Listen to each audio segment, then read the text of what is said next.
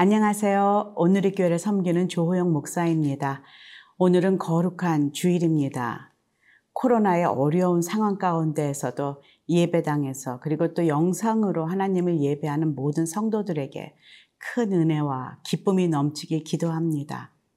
우리 하나님은 영이십니다. 영이신 하나님께 예배할 때 모든 성도들은 성령 안에서 믿음으로 나아가야 합니다.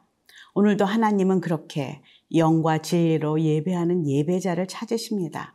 저와 여러분이 바로 그 한 예배자 되길 간절히 소원합니다. 오늘 말씀은 누가복음 육 장 삼십구 절에서 사십구 절까지의 말씀입니다.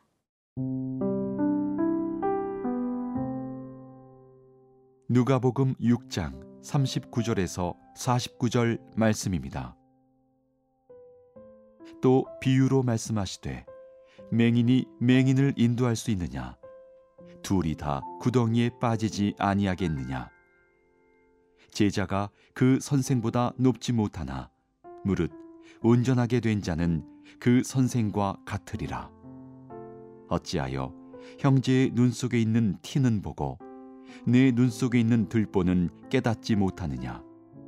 너는 내 눈 속에 있는 들보를 보지 못하면서 어찌하여 형제에게 말하기를 형제여 나로 내 눈 속에 있는 티를 빼게 하라 할 수 있느냐? 외식하는 자여 먼저 내 눈 속에서 들보를 빼라. 그 후에야 네가 밝히 보고 형제의 눈 속에 있는 티를 빼리라. 못된 열매 맺는 좋은 나무가 없고 또 좋은 열매 맺는 못된 나무가 없느니라. 나무는 각각 그 열매로 아나니 가시나무에서 무화과를 또는 찔레에서 포도를 따지 못하느니라. 선한 사람은 마음에 쌓은 선에서 선을 내고 악한 자는 그 쌓은 악에서 악을 내나니 이는 마음에 가득한 것을 입으로 말함이니라. 너희는 나를 불러 주여 주여 하면서도 어찌하여 내가 말하는 것을 행하지 아니하느냐? 내게 나와 내 말을 듣고 행하는 자마다 누구와 같은 것을 너희에게 보이리라. 집을 짓되 깊이 파고 주추를 반석 위에 놓은 사람과 같으니 큰 물이 나서 탕류가 그 집에 부딪히되 잘 지었기 때문에 능히 요동하지 못하게 하였거니와 듣고 행하지 아니하는 자는 주추 없이 흙 위에 집 지은 사람과 같으니 탕류가 부딪힘에 집이 곧 무너져 파괴됨이 심하니라 하시니라. 오늘 평지 설교를 마무리하면서 예수님은 인도자가 눈이 먼 상태에서 다른 사람을 인도함이 얼마나 위험한 일인지를 비유로 말씀하십니다. 삼십구 절, 사십 절 보겠습니다. 또 비유로 말씀하시되 맹인이 맹인을 인도할 수 있느냐? 둘이 다 구덩이에 빠지지 아니하겠느냐? 제자가 그 선생보다 높지 못하나 무릇 온전하게 된 자는 그 선생과 같으리라. 예수님이 자신이 눈먼 것을 모른다고 지칭하는 이 바리새인들과 서기관들, 율법 학자들은 그들의 직임으로 인해서 많은 사람들을 가르치는 그런 선생의 자리에 앉아 있습니다. 그런데 자신이 눈이 멀어지는 것을 알지 못한 채 다른 사람들을 자신이 가는 길로 가자고 인도한다면 결국 엉뚱한 길로가 둘 다 구덩이에 빠지게 된다 말씀하십니다. 이들의 문제는 자신들이 눈이 멀었다는 것을 모른다는 것입니다. 자신들도 회개하고 용서받고 구원받아야 할 죄인임을 모른다는 것이지요. 자신들이 가르치는 말씀대로 자신들도 살지 못하면서 자기들은 의롭다고 착각합니다. 하나님의 눈으로 형제들을 보는 것이 아니라 자신은 이미 의로운 선생이 된 그 위치에 머물러서 쉽게 가르치고 지적하고 판단합니다. 자신은 늘 의롭고 공의롭다고 믿고 자랑하는 사람의 특징은 바로 남을 쉽게 비난하고 그리고 비판하는 것이죠. 그런 바리새인들을 향해 예수님은 위선자다라고 말씀하십니다. 사십일 절, 사십이 절 보겠습니다. 어찌하여 형제의 눈 속에 있는 티는 보고 내 눈 속에 있는 들보는 깨닫지 못하느냐. 너는 내 눈 속에 있는 들보를 보지 못하면서 어찌하여 형제에게 말하기를 형제여 나로 내 눈 속에 있는 티를 빼게 하라 할 수 있느냐. 외식하는 자여 먼저 내 눈 속에 들보를 빼라. 그 후에야 내가 밝히 보고 형제의 눈 속에 있는 티를 빼리라. 참 두려운 말입니다. 왜냐하면 선생된 위치에 있는 사람들은 자신들이 안 하면 누가 하랴. 내가 교육적으로 가르쳐야지. 심지어는 그것을 사랑이라고 생각하면서 쉽게 정죄하고 비판합니다. 그러나 자신의 모습은 어떠한지를 바라보지 않는다. 어제 큐티 말씀에도 이렇게 말씀하셨죠. 비판하지 말아라. 그리하면 너희가 비판을 받지 않을 것이요. 정죄하지 말아라. 그리하면 너희가 정죄를 받지 않을 것이다. 나는 이 말씀을 묵상하면서 어떠한가라는 생각을 해봅니다. 목사로 또 부모로 교회와 사회의 리더십으로 과연 어떤 마음으로 사람들과 세상을 바라보고 있는지, 혹시 나는 의롭고 다른 사람들은 다 죄인처럼 정죄하고 있지는 않은지, 그렇게 설교하고 있지는 않은지, 혹시 엄마로서 자녀들에게 그렇게 다가가고 있지는 않은지, 먼저 진정한 스승 되신 보혜사 성령님에게 나아가야 합니다. 그리고 성령님이 내 안에 오셔서 나의 마음과 그 생각을 비춰주실 때 나의 눈 안에 있는 들보와 같은 나의 죄와 연약함을 볼 수 있을 것입니다. 또한 진정한 의인 참 스승 되시는 예수님의 눈으로 나를 바라보고 이웃을 바라볼 때 우리는 내 눈에 있는 들보를 볼 수 있을 것입니다. 사도 바울도 자신이 죄인 중에 괴수라 자신 안에 숨어있는 죄와 연약함을 보며 가슴 아파하고 고통했던 것처럼 내 안에 들보와 같은 죄성과 연약함을 먼저 하나님 앞에 가지고 나아가 회개하며 나아갈 때 그때 진정 나의 이웃의 눈에 티를 보는 관점이 달라지고 그것을 어떻게 도울지를 깨닫게 될 것이라 생각합니다. 종종 부모들은 아이들의 허물과 실수를 지적하며 훈계와 교육이라는 이름으로 사랑과 권리라는 이름으로 아이들의 눈에서 티를 빼기 위해 비난하고 또 정죄하고 하는 말과 행동으로 그들에게 큰 상처를 주곤 합니다. 그리고 정작 오랜 세월 함께 살면서 그런 부모들 눈에 들어있는 큰 들보를 본 아이들은 부모를 위선자다, 외식하는 자다라고 생각하면서 마음을 닫아버리고 부모를 미워하고 외면하고 떠나는 모습을 종종 봅니다. 우리는 오늘 말씀을 묵상하면서 다시 하나님 안에서 나를 바라보고 혹시 내가 그런 일이 있다면 자녀들과 또 가족들에게 또 형제들에게 사과하고 용서를 비는 결단도 필요하지 않은가 묵상해 봅니다.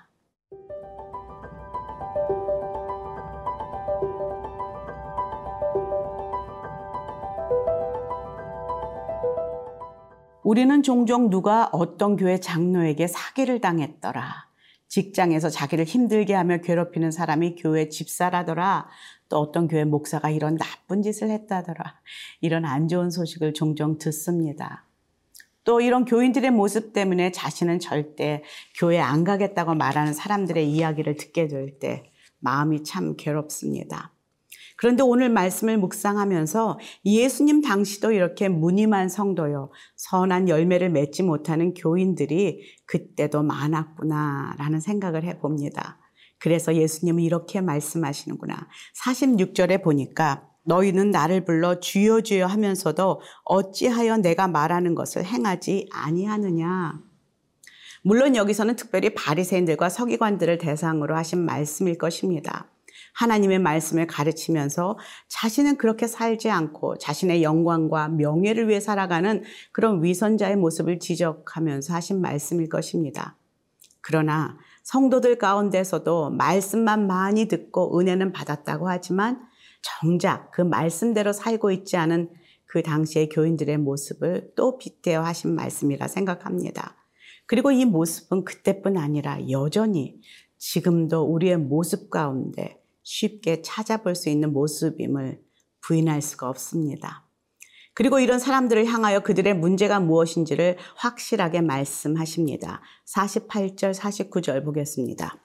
집을 짓되 깊이 파고 주추를 반석 위에 놓은 사람과 같으니 큰 물이 나서 탕류가 그 집에 부딪히되 잘 지었기 때문에 능히 요동하지 못하게 하였거니와 듣고 행하지 아니하는 자는 주추 없이 흙 위에 집 지은 사람과 같으니 탕류가 부딪힘에 집이 곧 무너져 파괴됨이 심하니라 하시니라. 요즘 우리가 종종 쓰는 말이 있습니다. 마음은 원이로 돼 육신이 약하여. 우리는 이 의미를 잘 알고 있습니다. 마음으로 믿음으로 살고 싶은데 정작 육신이 그것을 잘 따라가지 못한다는 그것을 안타깝게 생각하는 말일 것입니다. 그러나 종종 우리는 믿음으로 살지 않고 말씀을 그 불순종하는 나를 당연시해가면서 이렇게 이 말로 핑계를 대고 있는 우리의 모습을 보기도 합니다. 이런 마음은 시작도 하기 전에 이미 결정되었다 생각됩니다. 나는 내 육신이 좋은 대로, 내 상황이 편한 대로, 내 마음이 시키는 대로, 나의 욕망대로, 세상의 가치관대로, 나의 관점대로 살겠다고 말하는 것과 다르지 않다는 것이죠. 이런 모습은 교회를 수십 년 다녀도 절대로 건강한 열매를 삶 가운데 맺을 수가 없습니다. 늘 나의 육신의 정력, 안목의 정력, 이 이생의 자랑 안에 뿌리를 내리고 살면서 주여 주여 하지만 기초 없이 맨 땅에 집을 짓는 것과 같다 말씀하십니다. 이런 사람들은 인생의 어떤 환난이나 고난이나 폭풍이 불어오면 전혀 버티지 못하고 즉시 무너져버리는 특징이 있습니다. 이 두 집의 공통점은요. 평상시는 잘 알 수 없다는 것입니다. 멀쩡하게 둘 다 다 잘 서 있는 집 같지만 어떤 큰 파도나 풍랑이 일때면 순간적으로 결과가 다르게 나타납니다. 하나는 굳건하게 서 있고 다른 하나는 폭삭 무너지는 그 모습.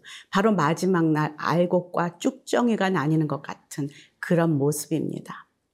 우리의 믿음 생활도 이와 같다 생각합니다. 말씀을 함께 듣고 예배하며 동일한 모습으로 살아가지만 삶의 주인인 하나님은 그 안에 선한 것을 가지고 있는 사람을 통하여 하나님은 영광 받으시고 삶의 주인이 여전히 자기 자신인 사람은 악한 본성을 품고 자신을 위해 살아갑니다. 곧 열매 맺는 추수의 계절이 오면은 한 사람은 아름다운 성령의 열매를 맺을 것이요 다른 한 사람은 헛된 정욕의 열매를 맺게 될 것입니다.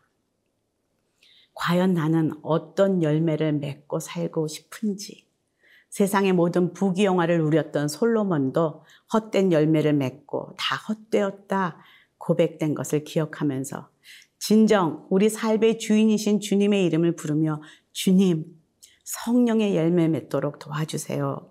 믿음으로 기도하는 저와 여러분 되기를 소망합니다.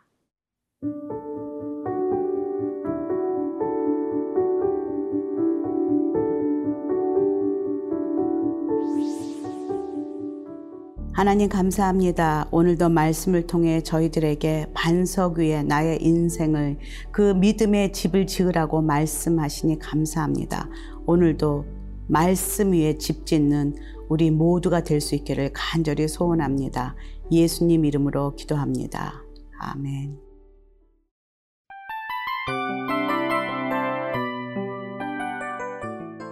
이 프로그램은 청취자 여러분의 소중한 후원으로 제작됩니다.